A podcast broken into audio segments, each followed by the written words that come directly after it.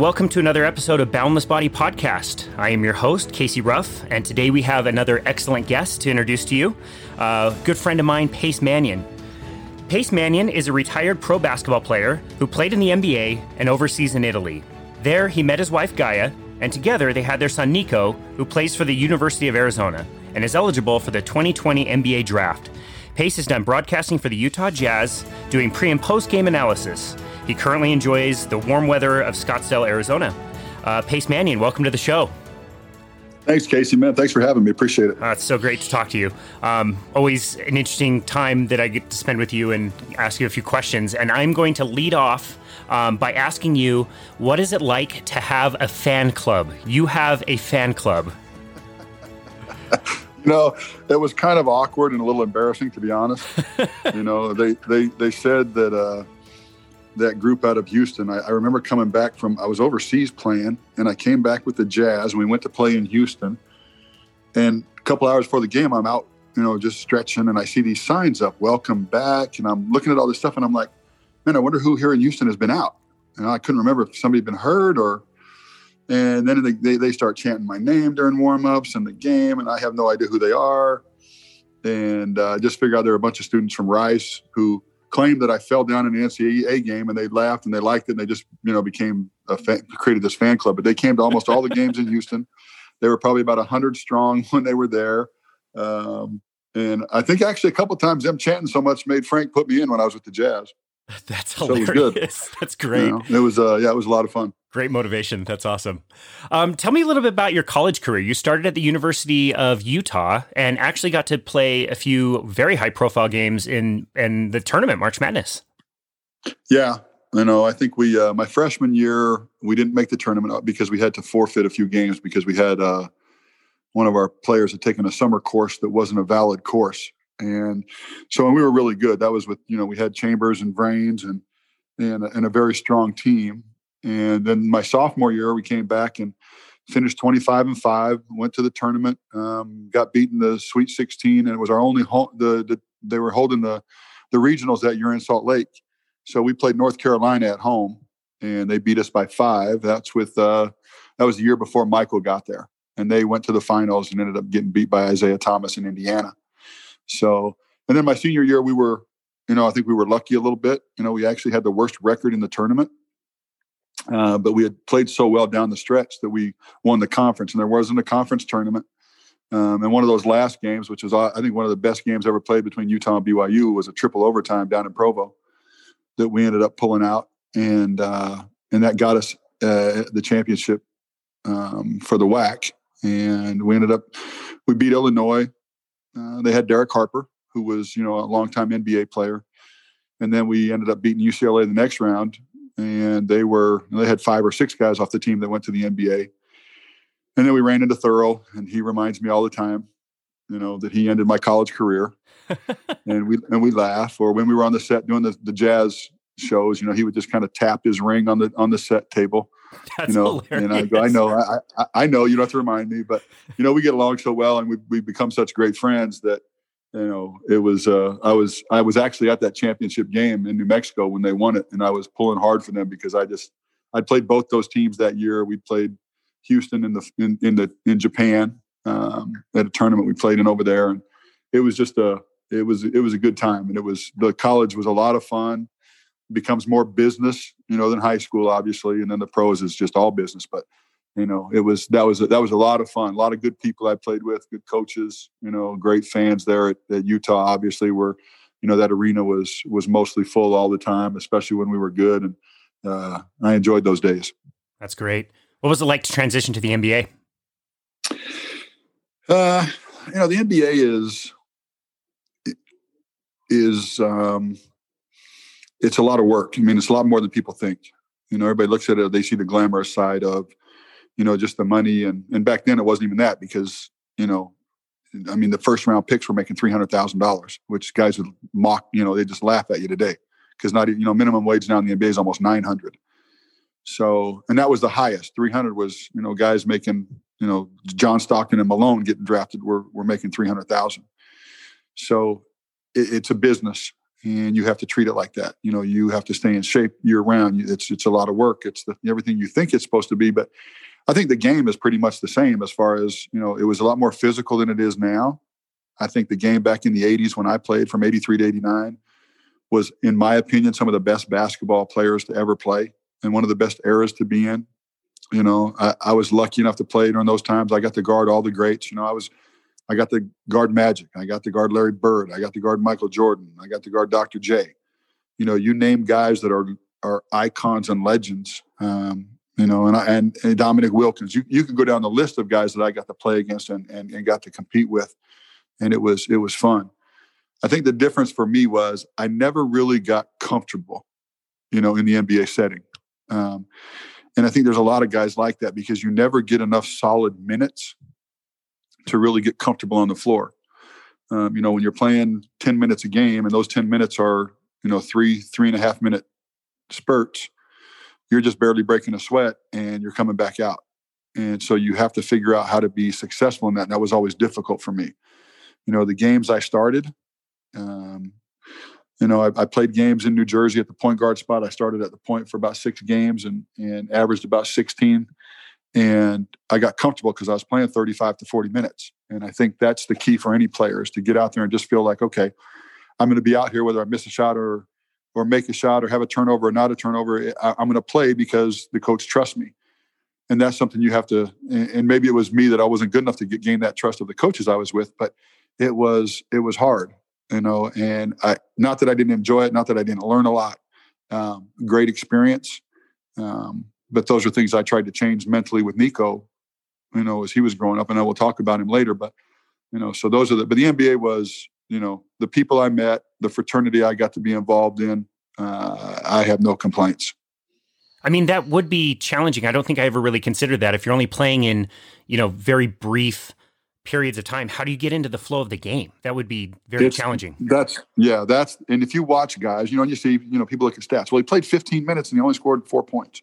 Well, yeah, but that 15 minutes might have been, you know, four minutes, six minutes, five minutes, you know, in the third quarter, fourth quarter, or even four times, you know, smaller minute increments. Because really, as a guy coming off the bench, unless you're a sixth man or seventh man that's playing, a, you know, solid minutes, you're coming off the bench just to give that starter a rest. Well, if you look at the starters' minutes in the NBA, those guys are playing between, you know, 30, 32 to 36.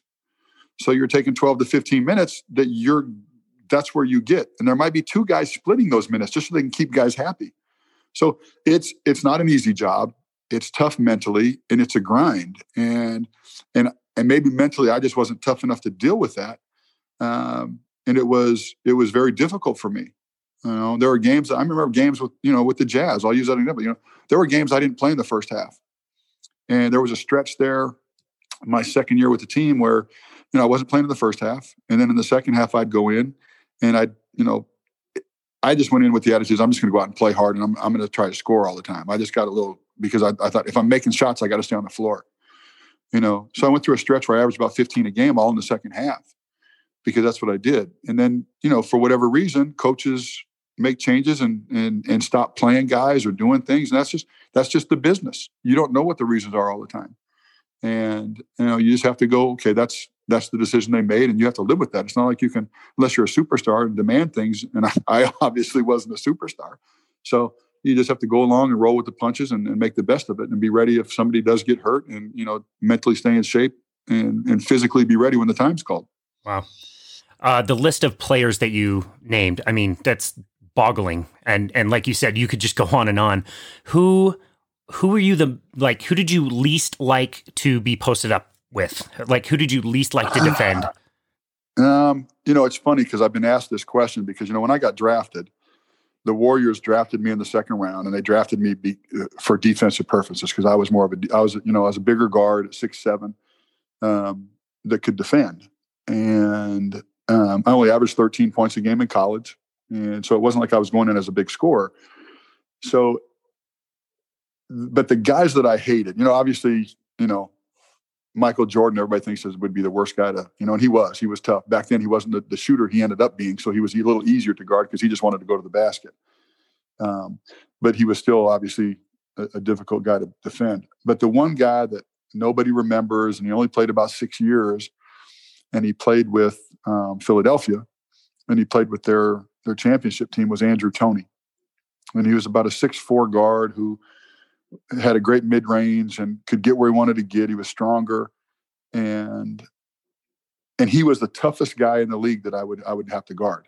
And and you hated playing against him. And if you talk to anybody during that era, and I remember watching uh, one of the open court episodes with Barkley and and Kerr and and some of the guys, and even uh, Reggie Reggie Miller and some of these guys, and they're talking about who was the toughest guy to guard, and they're going through all these guys, and then Barkley just laughed and he goes, "You guys are just forgetting the toughest guy of all time."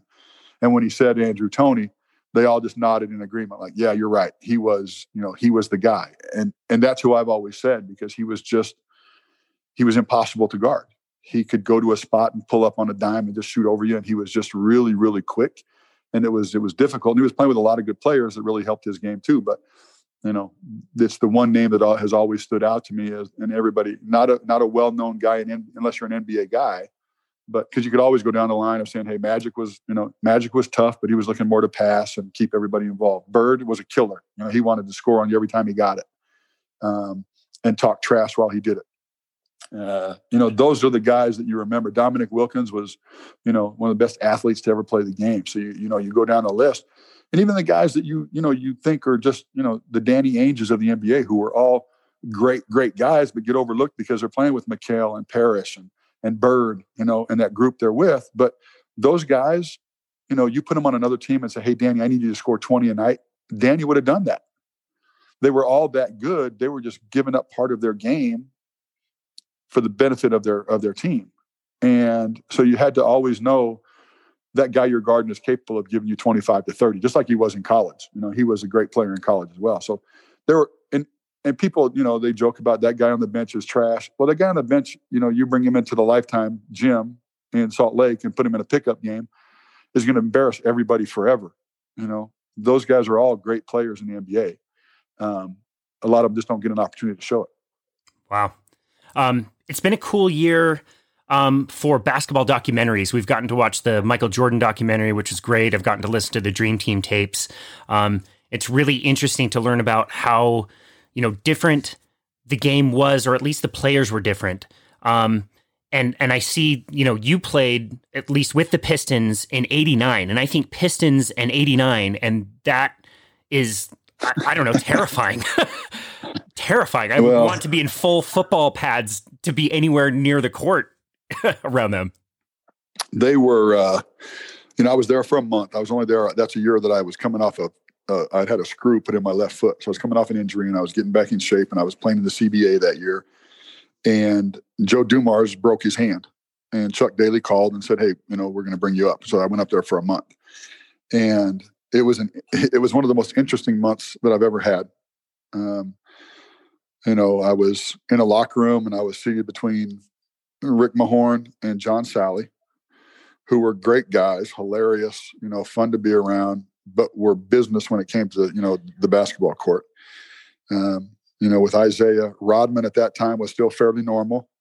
Hadn't, you know, started wearing wigs and and and he hadn't he, he, he hadn't met Madonna yet. And so all those things were were there. But they were um, they had a mindset of and they were the physicality that they played with. And most teams in the NBA played that way.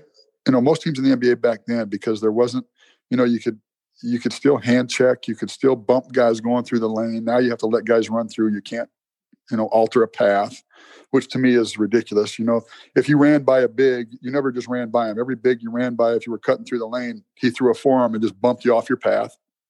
You can't. That's not allowed anymore. So that era was a lot more physical than it is right now. I don't know if there was even a, even anything known as a flagrant foul because a foul was a foul. You got up and you played. That just it wasn't. We didn't have all that, but they were um, watching them practice and how Chuck Daly dealt with them. You know, because you had some real personalities. I mean, you had to deal with Isiah Thomas. You had, you know, you had Vinny coming off the bench, the microwave. You had James Edwards on the bench. You had you had guys that were all good players, and you had to manage egos. And at the time, Adrian Dantley was still there. you know, when I was there, AD hadn't been traded that year. He got traded later in that season, the year they won the championship for Mark Aguirre. But, you know, they were obviously, you know, they won the championship that year and the year after. So you know how how mentally tough they were, how physically tough they were, because it's a grind to go through that era, just like it is now a grind. But I think physically it's a little easier now than it was then because of the the physicality they let, they let you play with. I think the NBA's changed because they like the they like the open court. They like the fast breaks. They like all the dunks. They've opened it up to where you know hard fouls you can't do anymore because you get suspended, and so it, it's changed. And and they've done that for the fans, and it's the game is more exciting. It's just not as physical as it used to be. You know, John Stockton would foul out in this era, you know, so many times because he was a physical guard that set hard screens, that did all the things right, and people hated playing against him because they said he was dirty. No, he just played physical, and most six one guards weren't doing that. Um, so in this in this era, he would be he'd stand out like a sore thumb because of of how he plays. Wow, that's super interesting. Um, who was your favorite coach to play under, and what did you learn from them? Favorite coach, um, you know, I played for a lot of good coaches, you know, and, and NBA coaches. I think my favorite was was probably Del Harris uh, when I was with the Bucks. He was um, straightforward. He was always very calm. He wasn't a, a yeller. He was, uh, you know, almost almost to his detriment, I think, at times because during the locker room pregame, you know, you'd almost fall asleep because he was just so relaxed all the time. Um, but knew the game inside and out. Um, and he was the guy that I, you know, he just told you what I liked is, and I think this is a, a lost art in coaching, is I don't think coaches identify roles very well, you know, and he was one that I think with players he identified and told them what he needed them to do to get minutes, you know, and I was playing, you know, I, I was in the NBA. I played three positions, so you know I could play the one, I could play the two, I could play the three. So it was good for me because I could always find minutes, especially on that team, because there was always, you know, somebody was hurt you know, I could fill in. If Terry Cummings was down, you know, I started, played 42 minutes against the Lakers one night because Terry was out at small forward. Didn't mean I played the 42 minutes at the small forward, but it meant I started there. And then as they rotated, I just would move to the two or I could move to the one or, but I was on the floor for 42 of the 48 minutes. And it was always, you know, you like that. And Del was always good about saying, Hey, this is what I need from you. And, and it helps. I think that really helps a player to understand if I do these things, I'll get an opportunity. And that's as a player, that's all you want. Just give me an opportunity to get on the floor um, and let me prove myself. And I think Del was was the best at that. And I just have always liked Del, even even to this day. If I see Del, you know, we, it's great. We sit down, we have great conversations, um, and he's just a he's a solid guy. Not that you know, not that Frank was a horrible guy or you know some of these guys were were this that's the guy that stands out in my mind as, a, as my favorite NBA coach. Sure, oh, that's awesome. Um, what was the difference in the game going from the NBA to Italy? Um, you know, another that's a you know that's a good question because I went to Italy, and obviously the rules were completely different on some of the on some aspects, and I'll explain that. But the when I went there, um, the coach that brought me over, I was replacing a player who was an Italian legend. He'd gone from the team I went to in Cantu, he'd gone to Milan to play.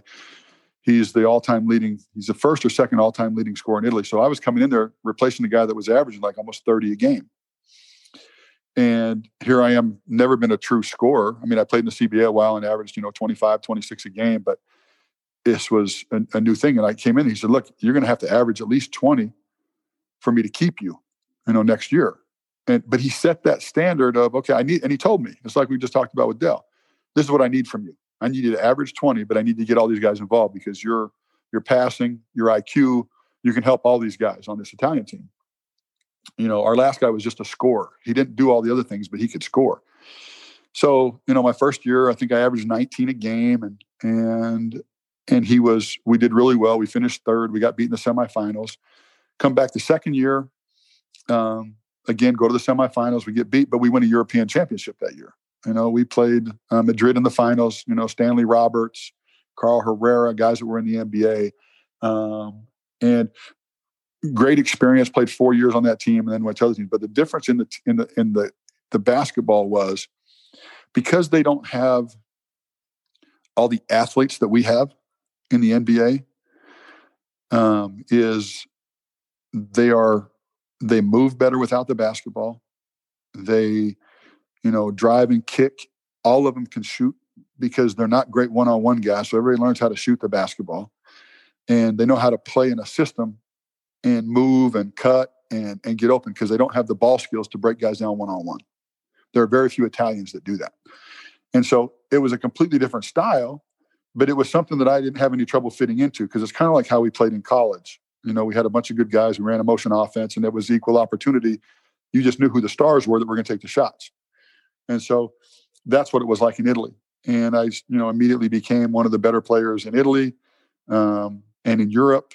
Um, had offers after my third year there to come back to the NBA. I had two teams offer me a three-year guaranteed deal at about half a million a year. But you know, over there I was making more than that. They were giving me a house, they were giving me a car, they were paying my taxes. It was why would I why would I leave this to take half a million dollars, have to go find a house, have to buy a car, have to pay my taxes and financially just wasn't as much as I wanted to, and my ego wanted to come back to prove that I belonged in the NBA and I could come out and be a scorer in the NBA just like I was in Europe. You know, it was just I decided, you know, my path is here. I'm just going to ride this out, and I played till I was 42. Yeah, seriously. Loved, Why would you I, leave that? That sounds amazing. Yeah, and and I loved it over there, and you know, and, and luckily, you know, you don't know why God is taking you down certain paths or why you make certain decisions in your life, but you know, a year later, you know, I, I meet Gaia, um, you know, in 95. And then in 2001, we have Nico. So those things kind of, you know, without staying, that never happens. That's right. And, you know, I miss out on a lot of, a lot of things that I wouldn't have been, been available for, but it was, you know, Italy was, was great. And I, I, I love Italy. I thought when I retired, I would live there.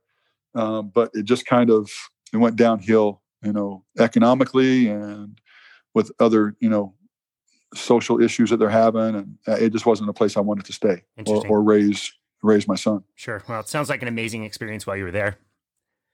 Um, tell me a little bit about transitioning into broadcasting. You, together with Thurl, made I have to say like the most watchable pre and post jazz game shows that I've ever seen. You guys had this ability to banter back and forth, and you could call each other out without, you know, being combative. What was that like?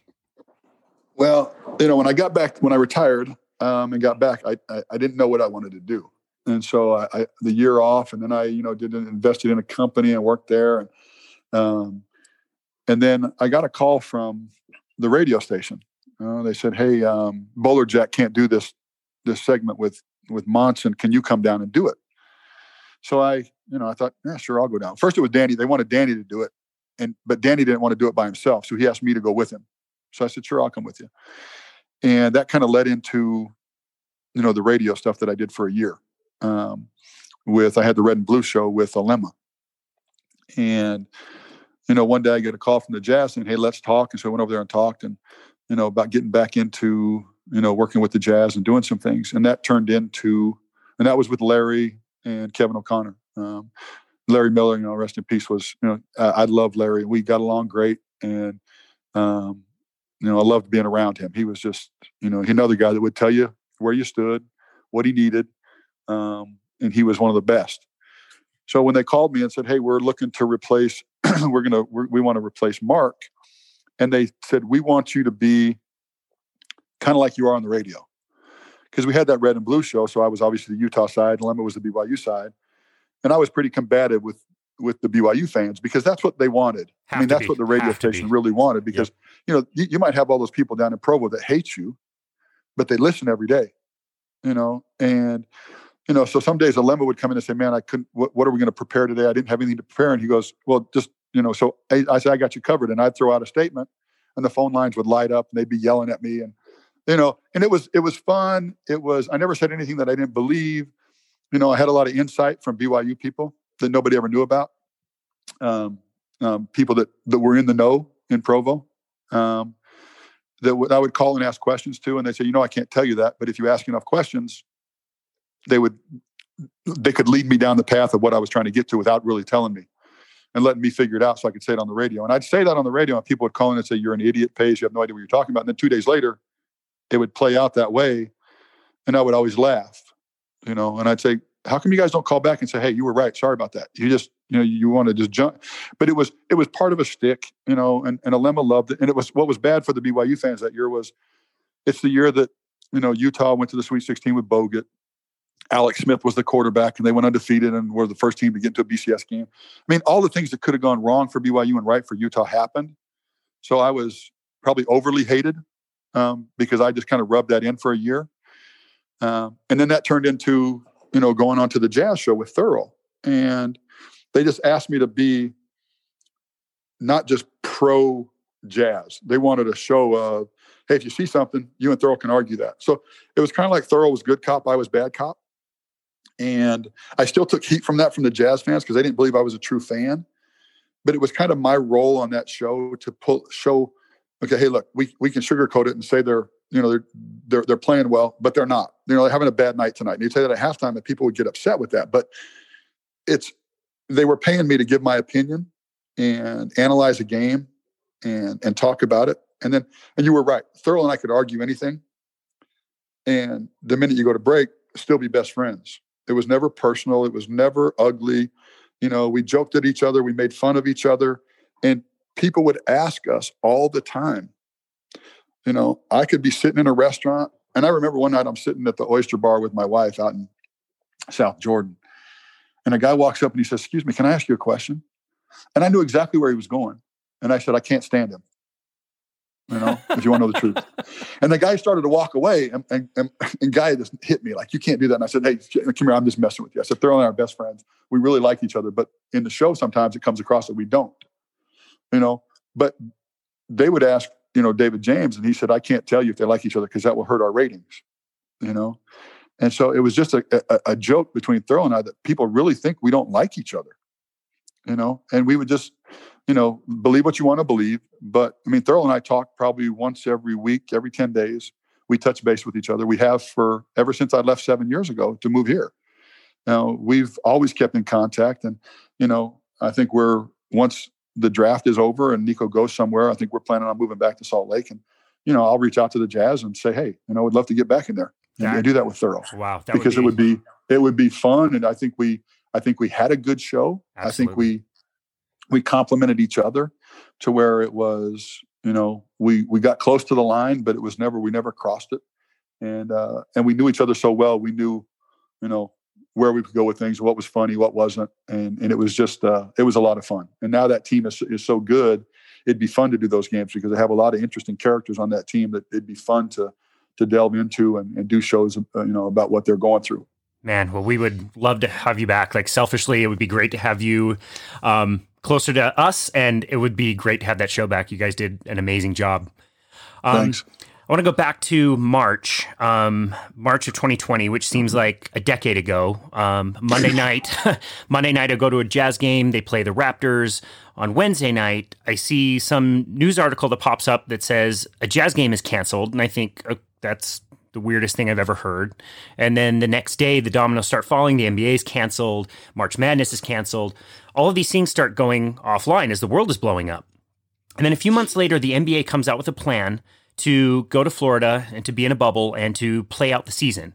And, you know, at the time, the cases in Florida are, are rising. And I'm just thinking, like, boy, with, with the lifestyle that these guys live and with what's going on in the world, how in the world can they pull this off successfully? There's no way this is going to go down and and find a conclusion. And sure enough, two days ago, the Lakers are um, crowned NBA champions, and the NBA they did it. I mean, they pulled it off. Do you have any um, comment on that or, or insight on that?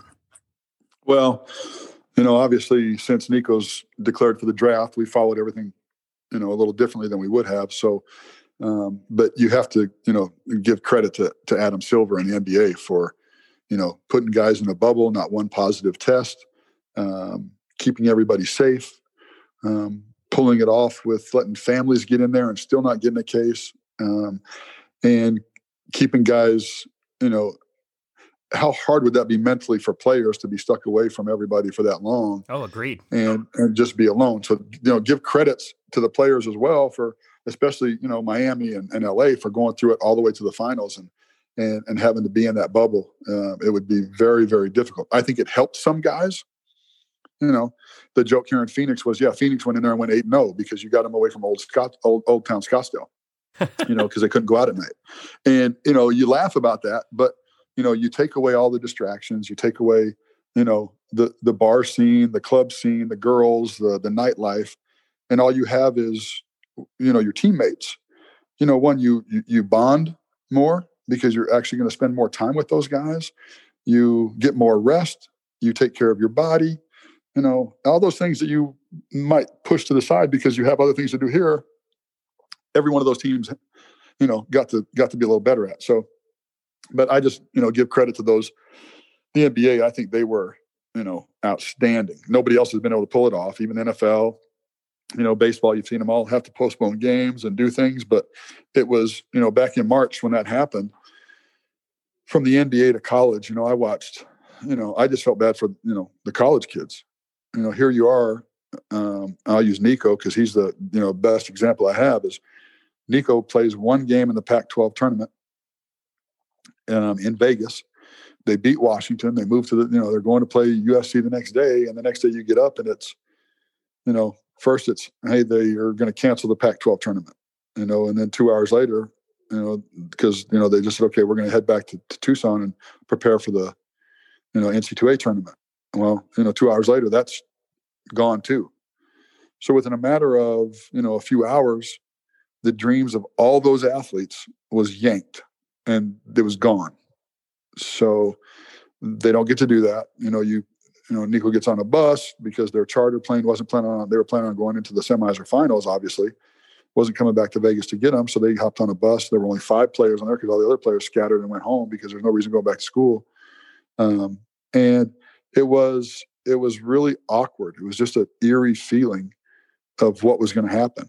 And, you know, with this virus, you know, hopefully they're coming out with a vaccine soon. All the the drugs they've they've come up with that, that are helping people, you know, and lowering the death rate. All those things are great. Um, but the NBA and all these professional sport teams can't survive unless they can get fans in the seats. And so they're going to have to be able to find a way to do that. And I think the NBA is is way ahead of everybody in that aspect. I think they'll be the first ones, even though they're indoors.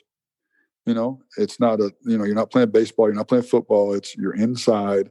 Uh, but I think the NBA will figure that out here you know, in the next few months, um, getting ready for the upcoming season. Yeah, I agree. I agree. They've already proven they can pull it off, so it'll be interesting to see how they can incorporate uh, fans into the mix as well. Um, before we close out this section, I just want to ask, since you have been at, at you know in the past such a high level of basketball, you made it to the NBA, played in Italy successfully for so many years. What advice would you give to somebody who is trying to um, make their way into those more advanced leagues and work their way up to be the very best? Well, I think obviously, you know, your work ethic is is going to take you a long way. What God blesses you with, you know, not everybody got to be six eight, you know, two seventy like LeBron, you know, coming into the NBA. So it, you, that athleticism you're born with is going to play a big role if, if you're if basketball or a professional sport is is what you're looking to do. But I think I think the one thing that um, everybody misses out on is just you know being in the moment as an athlete. And it's something i've tried to get nico to understand. You can't control tomorrow. You can't control yesterday. You know what? Today is the only day you have to get better whether it's mentally physically whatever you're doing today's the day. And you know enjoy the workouts. Enjoy the practices. Enjoy the games. And you know take time to enjoy that. Most kids you know whether they're they're on a JV team this year and the season's getting ready to start and they're just they can't wait till they're playing varsity. No. Enjoy that JV season. Enjoy that that time. Figure out what's going to make you better. How do I get to be a starter on that varsity team next year? How do, but enjoy what you're doing now. And, and I think it's it's is lost because everybody's looking to you know, everybody last year when Nico's Arizona, they were looking past that year, looking at the NBA. Well, no, enjoy it. Nico, it's going to be a struggle. College is new. They're, you know, you look at every freshman out there, they all struggled. None of them shot it well. None of them played great. They all had ups and downs. That's just part of the game. It, but you have to enjoy that. Enjoy the even the struggle. because the struggle is where you get better. It points out what do I need to get better at, and and it's just lost, and nobody wants to. Everybody just wants to get to the end goal, and one half of one percent get to play a professional sport. You know, there's not a lot of jobs. There's 450 NBA jobs. So do the math. It, and that's not just for the people coming out of the United States. You know, you got three or four guys to be drafted in the first round this year that are foreigners. So it's a global game, but I think kids get caught up in looking long term. It's nice to have that long term goal, but write down your short term goals, live in that moment, and start checking those boxes as you go because they miss out on so many so many fun things because they're just trying to get to the end of the game. And I, I think with Nico, it's one thing we've, and he's really good at it. He's been really good at, you know, control what I can control, try to disregard what I can't, and and move forward. And that's something that's made him, you know, he's been in the limelight since he was little. So he's had to live with that pressure and he's learned how to deal with that. And I think youth, young kids, besides your athleticism and your hard work, find a way to, you know, take the distractions and get rid of them. And the last thing I would say to those kids is put your damn phone down. You know, social media, everything you have on that phone is their lifeline. And most kids have it in their hand all day long and can't put it away. They're on Instagram, they're on Twitter, they're wherever they're at. And I think that's one of the biggest distractions and will be one of the biggest downfalls of of the youth because they, you know, they waste so much time on the phone. I think that's all really great advice. Um, I want to talk a little bit more about Nico. I want to talk a little bit more um, about goal setting. Let's take a quick break and we'll return.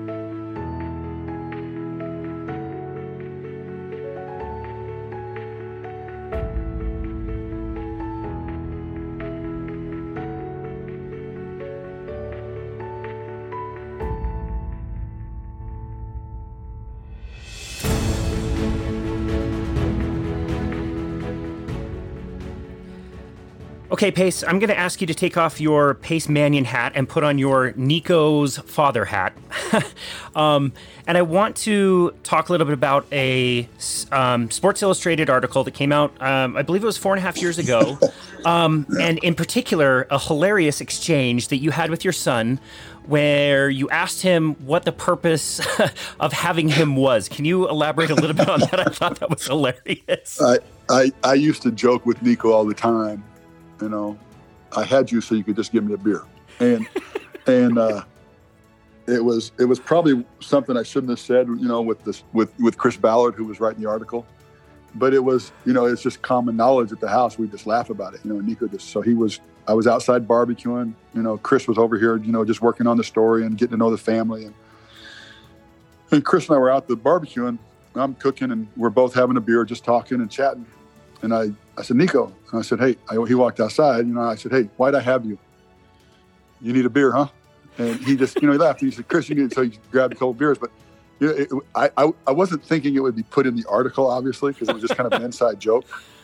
And I took a lot of heat. My folks weren't happy with it, you know. Funny. Um, being their LDS. And, you know, but it was, it, to me, it was just, you know, obviously, obviously I didn't have Nico for that reason, but it was just a funny between Nico and I. And, but you know, I, that's one quote in that article that I've been asked about the most. I think is, is that one, you know, because people laughed at that pretty hard. So that's so funny. Um, but yeah, Chris Chris took it in stride, and he's you know, as far as a writer goes, you'll never meet a better writer. Because I tell you what, he took a few notes, but you know, a lot of the stuff we talked about, he was just listening, and you know, and he got you know that article was pretty spot on for for Nico, and you know, he was here for four or five days, went to school with him, and followed him around for you know ever rode on the bus with him, was at practices. Just there were a lot of, and he rode to and from games with Gaia and I, and then with Nico on the way home, and got to get a real insight of the family and Nico. And and I thought his article was, you know, because it was difficult to make the decision to do that article because you really want to put your kid. I told Nico when when I talked to Chris when he reached out to do the article, you know, you're thinking an article, you're thinking a page, you know, and it was a 10 page article in Sports Illustrated. And it was I said to Nico, I said, Do you really want to do this? You know, if you do this, you're putting a big bullseye on your back. And he just laughed. He said, I already got a big bullseye on my back. You know, so I said, okay, if you want to do it, you know, we'll as a family, we made the decision to do it. And and I was I was really happy with with how it turned out because you know you're worried about how they're going to portray Nico and what kind of things they're going to say about him. But I think he, you know, he was he was really good and and uh, and portrayed Nico in the light that I, I I hoped he would. I agree. I thought the article was very well done, and I thought it was very endearing, and I thought it was a very honest and accurate description of at least what I've seen with you know your interactions and how you guys do things in the family. When did you yeah. first know that Nico um, was something special? Excuse me, special on the basketball court. Um, when Nico was in fifth grade, we took a team from Utah um, to. Um, it was a it was a tournament with every every team from every state had had teams coming. I can't remember if it was an AAU event, if it was a, but Chris Jones coached, um, and Rylan, who's at the U, playing at the U now, Rylan Jones, a point guard at the U, um, was on the team, and then we took a bunch of other kids. One was uh, uh, we took. I think one other kid made it to play college basketball. Um, I can't remember Jeremy Dowdle was on that team, but um, I think he's going to go to BYU. But we went back to to Florida, and you know, you're playing all these teams. And the first game we played, we played a team from Virginia who was ranked third in the country. And while we were warming up, you know, we're out there, we're, you know, eight white kids, all of them really small, you know, and the coaching staff and players the other end were warming up and laughing. I mean, they were literally laughing. And I don't think our kids saw it, but as parents, you could see it, you know, and they're thinking, well, this will be an easy one. And I remember the game starting, and and Nico Nico hit four threes in a row to put us up twelve to two, and they called the timeout. And they're I think they're kind of shell shocked, like this can't happen. And so they went to a box and one and put a man on Nico and went zone. And so Nico said, he, you know, Chris Jones, is Rylan, you get over here. Nico just drive to one side and bring the help and kick it to Rylan. And Rylan had buried threes. They finally had to come to a zone and go to a man. They couldn't, and we ended up beating them by about 12. And it was a great lesson. And I think that's when Nico realized and when I realized because it was the first time he'd really played against that type of competition. Was and they won four straight games and they finally lost in the semis. But I realized Nico's really small, but he's competitive and he's skilled and he can shoot. And um, I thought, okay, if he if he grows, you know, because you never know how big he's gonna, you know, kids are gonna get. And if he if he grows, he'll have a chance. You don't ever know how how athletic your son's to be either, you know, because you just have no clue you know, they could be athletes or they could be non-athletes.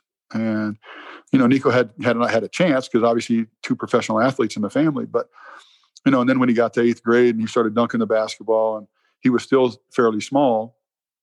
Um, but then he started to grow and he got to six three.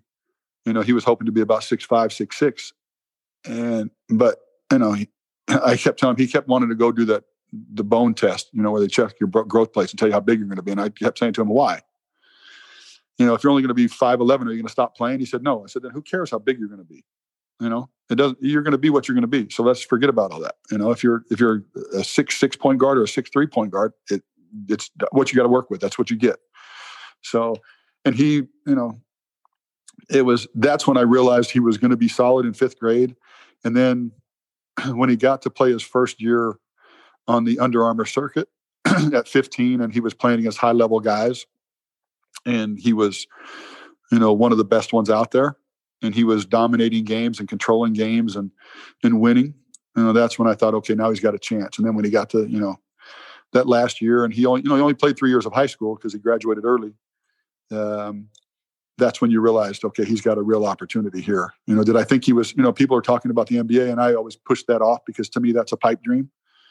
Um, and you know, his his time at USA, his time in Italy, all those things blended together and he just you know but that's that's when i first saw it was fifth grade wow what other kinds of um, i guess behaviors did you hope to install in nico um, at a young age that you knew he would benefit from later on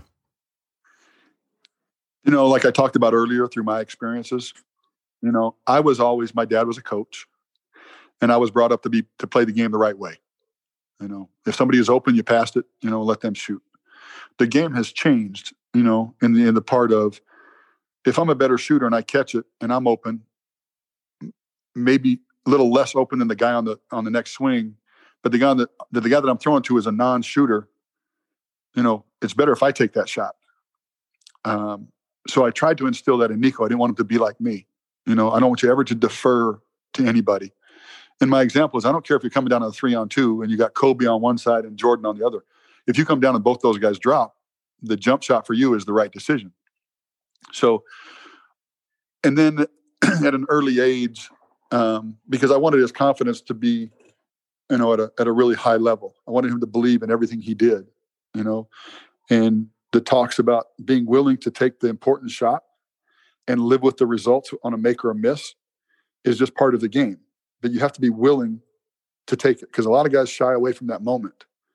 And in that moment, who are you will define who you're going to be in the future. And so he bought into that as well. And he bought into, you know, he's always played the right way. He's tried to make the right basketball play, but he also understands if I'm the best player on the floor in the moment, sometimes it's better for me to take a shot than to throw it to somebody else. And those were things I wanted him to understand um, all the way through, you know. Um, and then I think, you know, the other things we in, we instilled in him were accountability.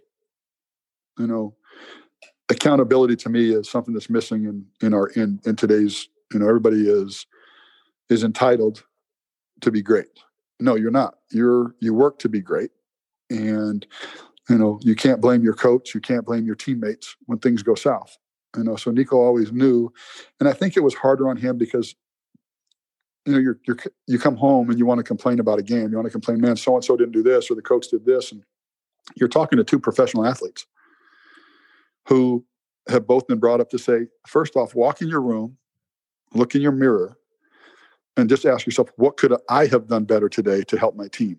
Not what your teammates could have done better.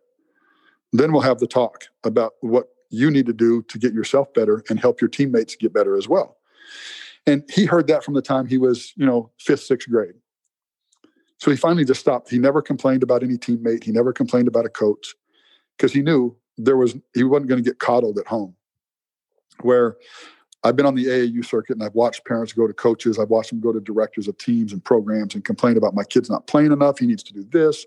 He needs more shots. He needs more touches. And all you're doing is damaging your your kid. And so those lessons with Nico, you know, Nico was, you know, he's got all this praise. He's in Sports Illustrated. He's you know, he's Gatorade Player of the Year. He's all these things, but yeah, but you still got to go pick up the dog poop in the backyard. You got to make your bed before you leave. There are things you have to do before you can go do what you want to do. And so he's he's been brought up being held accountable for everything. You know, freshman year in high school, if you don't have a 4.0, I'm going to take your phone away. That's if devastating to this, a teenager. Devastating. Excuse me? That's devastating to a teenager. Oh, it's his lifeline. Yeah. You know, and so, you know, and that we we we lighten that every year, you know, to where okay, now it's got to be a three eight to a three six because there was so much on his plate, you know, especially his last year because he was he was finishing, he'd done a lot of summer school, but he had to take a full year of high school instead of just the three hours that all the other seniors were taking, so he could get out early. You know, so we kind of lightened that load a little bit for him, but he was always held accountable for those things. And you know, if you want to drive a car, you got to have a your GPA has got to be X, so your insurance isn't off the charts all the things he had to go through that I think some kids don't have to. You know, he learned from that, and I think he's carried it over. You know, when he got to college, he knew I got to get a good night's sleep. You know, I remember mom and dad getting on me to get to bed earlier because the earlier I get to bed, that better sleep happens before midnight. You know, what I put in my body, all the things that we've in, you know gone into, he has remembered, and and it's been it's been good for him. And, he'll, and he knows the nights he doesn't get good sleep. He knows it the next day or even the day after that, you know, that where, when, it, when it catches up to him. And it's just paying attention. And so we've, those are the things we've taught him, you know, to be, to be aware of. And I think he's, he, he's been a good, you know, he's taken it. And, you know, there are things he didn't like, obviously, you know, going through high school, you can't have your phone in your bedroom at night. Your phone gets plugged in in the bathroom or in the kitchen. So we don't have to worry about you getting up and getting on it. Um, you know, all those things that he's had to deal with, you know, that uh, most kids hated. But, you know, he just said, okay, that's what we want to do. That's the rules of the house. I'll follow the rules of the house. That's great. Um, I've also noticed something about him that seems a little unique. Um, even just the videos that you have sent me, just amazing. He looks like a straight up assassin, just ice water.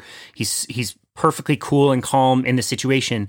And I also notice in game situations, I don't really see him celebrating every one great move that he makes. Like um, I've heard you say in the past, like, be a pro, act like a pro. Can you tell me what you mean by that? Well, I think you, you know, in, in again, I go back to the social media. you you watch a game in high school, and some kid will make a hard move, and a kid will fall. Half the time, this crowd runs onto the court, or you know, they're making a big video of it, and the kid's celebrating it, and they're trying to embarrass the kid that fell. And I've always told Nico from the time he was little, you know, if you if you get it, you know, you're going to have a nice dunk. You're going to dunk on somebody. You know, it it doesn't just act like you've been there. Don't act like, wow, that was a great move. I got to dunk on somebody. I'm going to celebrate it and embarrass somebody because you're going to be on the other end of that. You know, do I want you to run from from conflict? You know, when somebody's talking trash? No, not, you don't ever have to do that.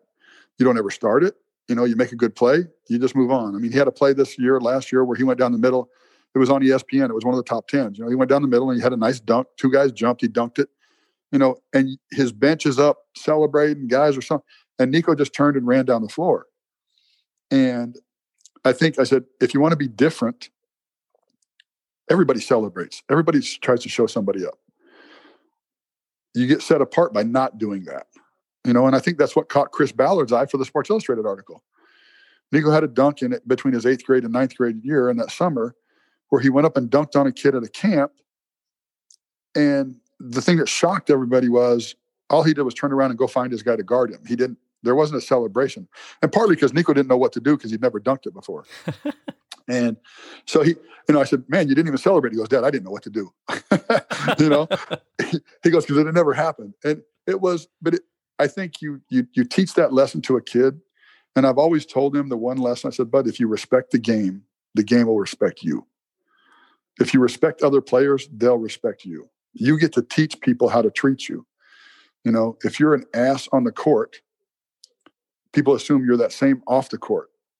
So when you walk into a gym and you're going to a camp, and this was when was high school, you're going to a tournament, you want to be the guy that walks in and, go, and the people go, man, there's Nico. Damn, he's good. Let's go hang out with him for a little bit because they know you're a nice guy. You don't want to be the guy that walks in and they go, hey, there's Nico. He's good. Yeah, but he's a jerk. I don't want to go talk to him. You know, there's a difference. And I think a lot of that he picked up during my time with the Jazz because I brought him to every single game, home game he was at, and I'd bring him two hours early. He'd sit on the Jazz bench or he'd sit on the opposing bench, and he got to soak up watching all these pros get ready. You know, and he, he on the way home he'd say, "Man, I watched so and so tonight. You know, I watched this guy warm up. This is what he did. This is how he mentally prepared." And you're talking about a nine or ten year old doing this, and so he was soaking that up at a young age. Not only that, but he was seeing how did guys treat him as a kid down there? You know, you ask him who his favorite jazz player is. Ronnie Price is my favorite player because Ronnie Price would come over after he got done working out, see Nico there. He'd come over sit with them for five minutes. Nico, how you doing? How your grades? You listen to your parents at home? You being good? You doing these things? Good. How's the basketball going? And he'd get to that and he'd talk to him. And Nico just thought it was the coolest thing. And then there were guys on that team, and I won't mention them, but we're just jerks. And, you know, even some of the superstars. And so Nico was like, and I, again, I told him, if you get to that level, which you'll have an opportunity to, if you get there, you've learned how to treat people. And the one thing I can say about my son is in high school, when he would travel and he would play games, and every gym he went to was full because the other student section would want to come and harass him. And you know, you're talking about 500 kids in the student section from the time he walked on the floor to the time the game ended, just all over him. But the game would end. He would shake hands with the opposing team, and all the student section would run across the floor, and they'd all want to take pictures. And he would stand there and smile and laugh and joke with these kids. And I'd say, and this is where my immaturity comes in. I'd say, Nico, why the hell would you stand and take pictures of those guys that yelled at you the whole game? And he said, Dad, it's the student section. It's not personal. That's their job. They're supposed to harass me you know. And he said, if they're not harassing me, I'm obviously not playing well or I'm not a good player. They don't harass anybody that's not, they only harass the good guys, you know. And I was like, okay. He said, they just want to get pictures afterwards, you know. And I'm like, okay, you, I learned I learned something right there because he could he he just to him it was never personal. Some trust me, some of the things they said were very personal, but to him it was just like they're just trying to get under my skin. I'm not going to take that to heart. And so he's just uh, that's where he's and he's really calm with that. And those are things he's always been blessed with. That's such a cool story. Um, one last thing I want to touch on um, with Nico, especially you. Um, you mentioned a few things that we deal with in the health world quite a bit, and it's it's the difference between making a goal that's based on a behavior versus um, a goal that's based on an outcome. So oftentimes somebody will come to us and say, "My goal is to lose, you know, 20 pounds next month." Or I want to gain this amount of muscle. And less often we hear people say, you know what, I'm going to put on my running shoes every single day, or I'm going to hit the weights every other day there's a difference between a, an outcome goal and a behavior goal. Can you can you kind of touch on that and why you've helped Nico develop the work ethic that's based on a behavior versus based on an outcome? Yeah, and and it's what we've talked about. You know, going through the daily grind of it and knowing it's a, there's a big picture. You know, I think what you're trying to get to is okay.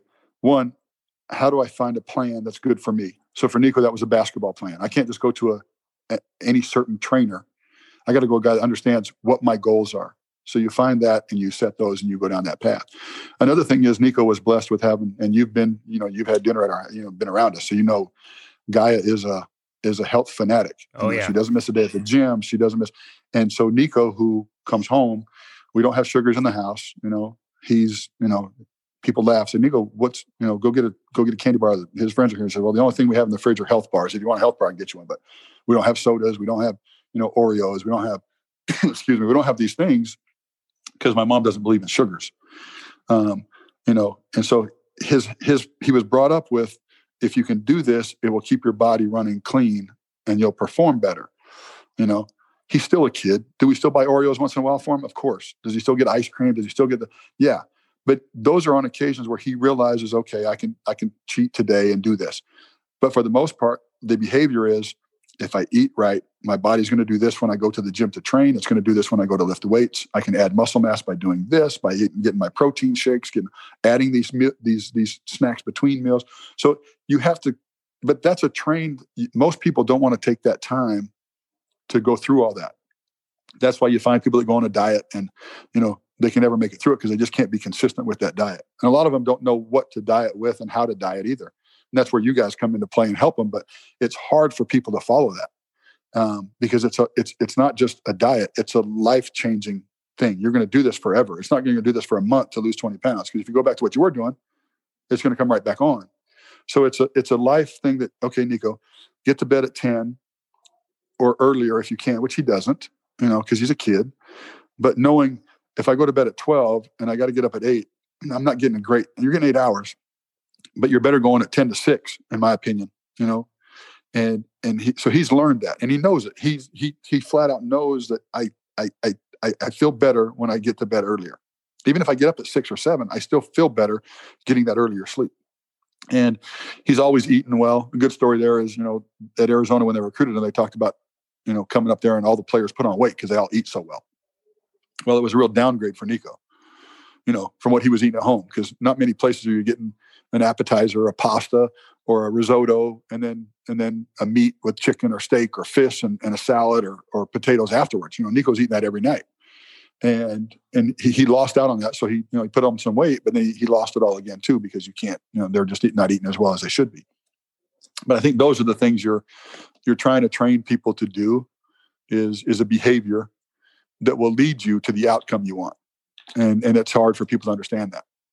I love that. yeah, and Gaia is a wonderful cook. I've had her dinners before, and they're amazing.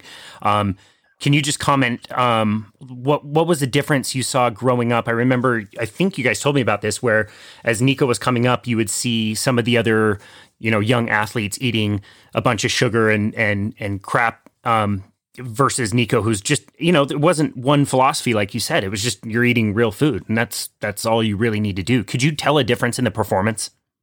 Oh, of course. You know, and you see, it's the, the toughest thing on, you know, kids is especially you look at the A, and I'm going to use the AAU circuit because it's the it's where most kids get their exposure.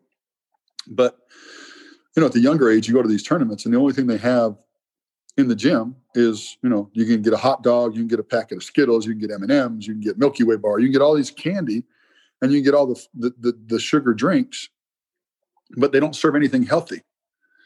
And so, you know, we tried to travel with, you know, okay, let's get him some sandwiches that are at least solid. We'll bring him to the game. He can eat them in between games, get him away from all this stuff because how do you expect your body to perform if you're putting a pack of Skittles and a Coke, you know, when you played one game at 10, you got to come back at, at, at 12, 30 or 1 to play another one. And that's all you fuel your body with. And so that's just part of, I think it's it's part of the culture that they, you know, I think the gyms that decide, hey, we're going to put some healthy stuff in.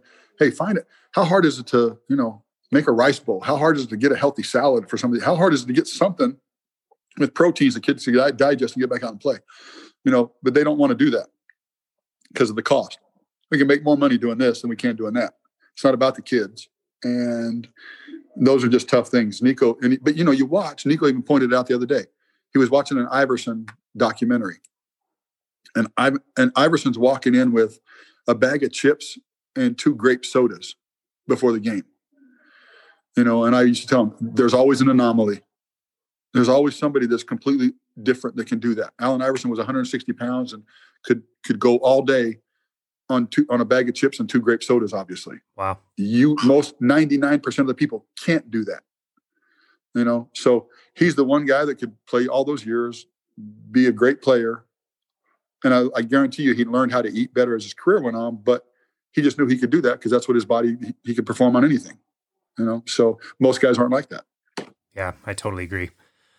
Well, Pace, this has been an amazing conversation. I can't let you leave without answering our uh, classic questions. So, um, this is something Bethany and I ask each other at the end of every week. Um, the first question for you is What is one thing that you learned or changed your mind about this week?